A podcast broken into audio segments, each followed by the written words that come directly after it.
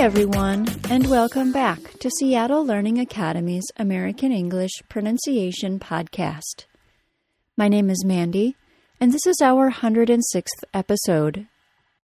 Before I get to the long U sound, I'd like to announce something new we are doing at Pronuncian sponsorships. As our podcast and website have grown, so have our bandwidth costs. Instead of making fewer podcasts or putting less sounds online for you, we're now accepting sponsors to help cover those costs.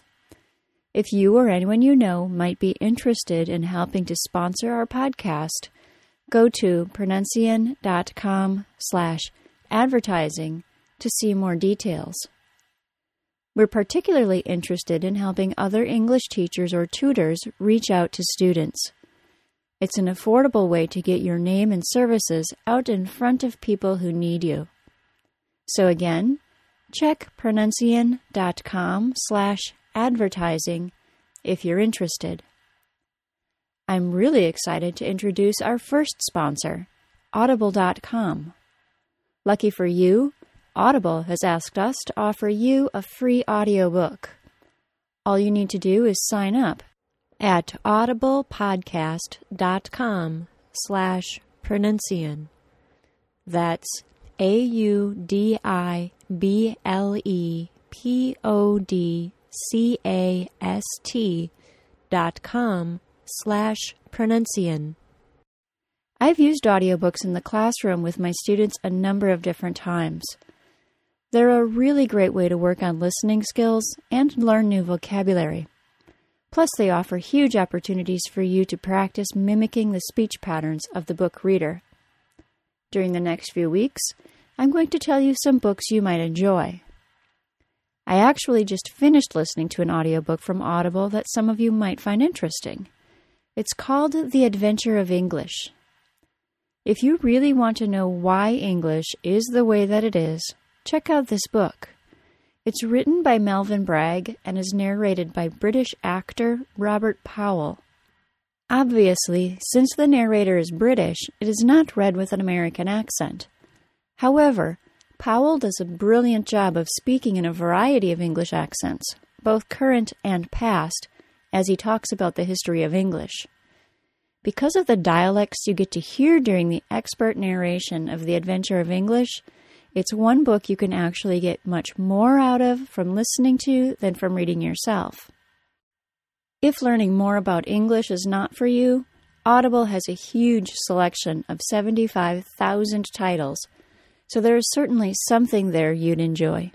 Plus, it's free, and you get to keep the book you choose, even if you immediately cancel your account, so you have nothing to lose. Just go to audible.com slash pronuncian. Your signups directly support this show. For today's show, I'm going to talk about a sound that really gets overlooked the long U. The long U sounds like you, as in the word cute. Today I'm going to talk about long U in multisyllable words and how to reduce the long U sound. When I say reduce long U, I'm talking about the long U when it occurs on an unstressed syllable of a multisyllable word. A common long U substitution is the OO sound. This is because the sounds are so similar. The long U sound is just an OO sound with a Y sound before it. The OO sound is pronounced as oo, and the long U sounds like you. Can you hear the difference? Oh, OO sound, oo, long U, U. I often hear words like accumulate pronounced as accumulate or document pronounced document. Don't get me wrong, these accidental substitutions will probably not cause miscommunication, they just enhance your accent, and you may want to be aware of them. The spellings for the long U sound in multisyllable words can be difficult to grasp because, as words gain syllables, their phonetics often become considerably harder to see. In big long words, the long U sound is often spelled with just the letter U somewhere in the middle of a word, and often the word has a suffix. Before we look at longer words, let's find the patterns of short single syllable words. The general pattern for the long U sound is that it can be spelled U consonant E, as in the word cute, UE, as in the word fuel, and EW, as in the word few. The confusing part is that those spellings can all also be pronounced as the OO sound. There is a way to know if the pronunciation will be long U or OO sound, however. The long U sound is more likely when the consonant sound before the spelling is any of the following six consonant sounds. M sound, as in the word amuse, K sound, as in the word cute, N sound, as in the word continue, F sound, as in the word few, B sound, as in the word distribute, and V sound, as in the word view. As I already mentioned, the spelling patterns become less important in multisyllable words because suffixes and other circumstances can affect and change spellings. Here are some examples of words that have the long U sound spelled with just the letter U. In single syllable words, the long U pronunciation is unlikely with just a single letter U. In multisyllable words, however, it comes up more frequently. Fusion, circulate, contribution, document, stimulate, communicate, formula, mutual, accumulate. I want to focus on the word accumulate for a bit because it gives us an interesting comparison of a stressed long U and an unstressed long U sound in a single word. Because the word accumulate ends in the ate suffix, we know that the word is stressed on the third from the last syllable. In the word accumulate, the stressed syllable falls on the cu syllable. Accumulate. The cu syllable of the word accumulate sounds like Q. Accumulate.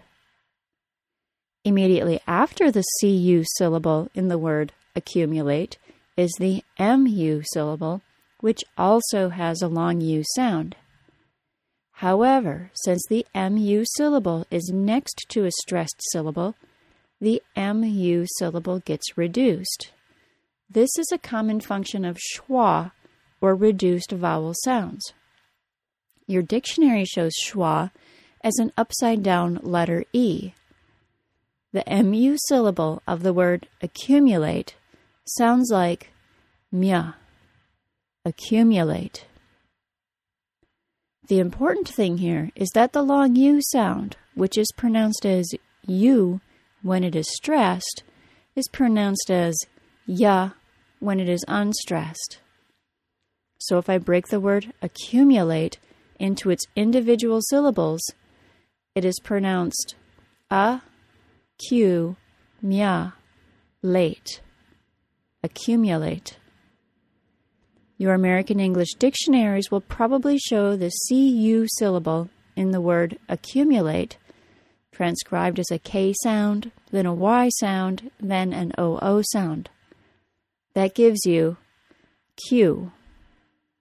It will then show you the MU syllable as the M sound, a Y sound, and then a schwa which gives you mya, accumulate.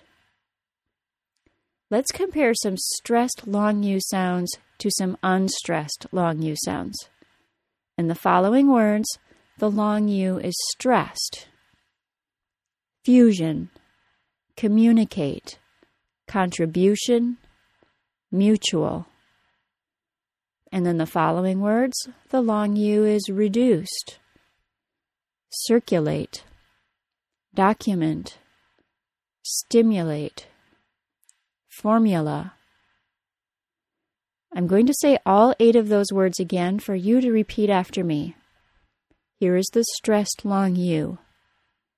Fusion, communicate, contribution, mutual. And here's the reduced long U. Circulate, document, stimulate, formula. That's all for today, everyone. If you have a pronunciation topic you'd like me to discuss in a podcast, let me know in our forums. I get a lot of ideas from the forums, and I like the opportunity to interact with all of you.